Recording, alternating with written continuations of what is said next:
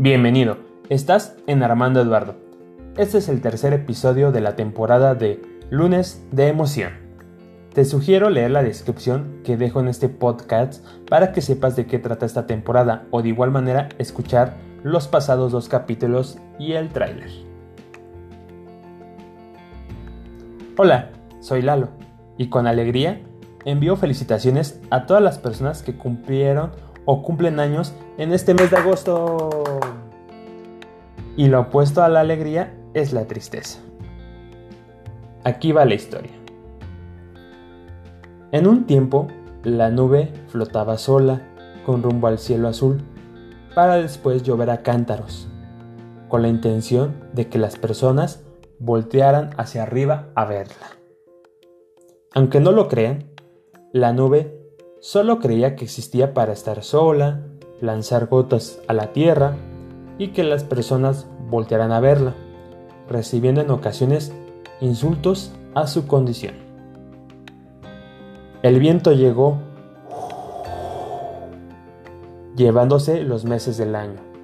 Nuestra querida nube seguía andando sola, hasta que salió el sol, brillante, aumentando la temperatura. De la tierra. La nube paró porque se cansó un poco.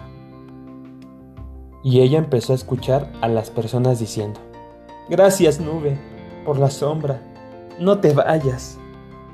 La nube descubrió que también podía hacer más actividades y se alegró mucho, como las personas. Fin. Espero que esta historia te haya gustado y reflexiona el caso de la nube.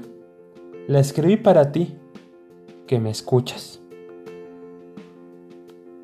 Te invito a seguirme en mis redes, en Spotify, SoundCloud, Google Podcasts, Anchor. Ahí me puedes escuchar también. Y estoy alegre porque ya me puedes escuchar en podcasts de iTunes, como Armando Eduardo.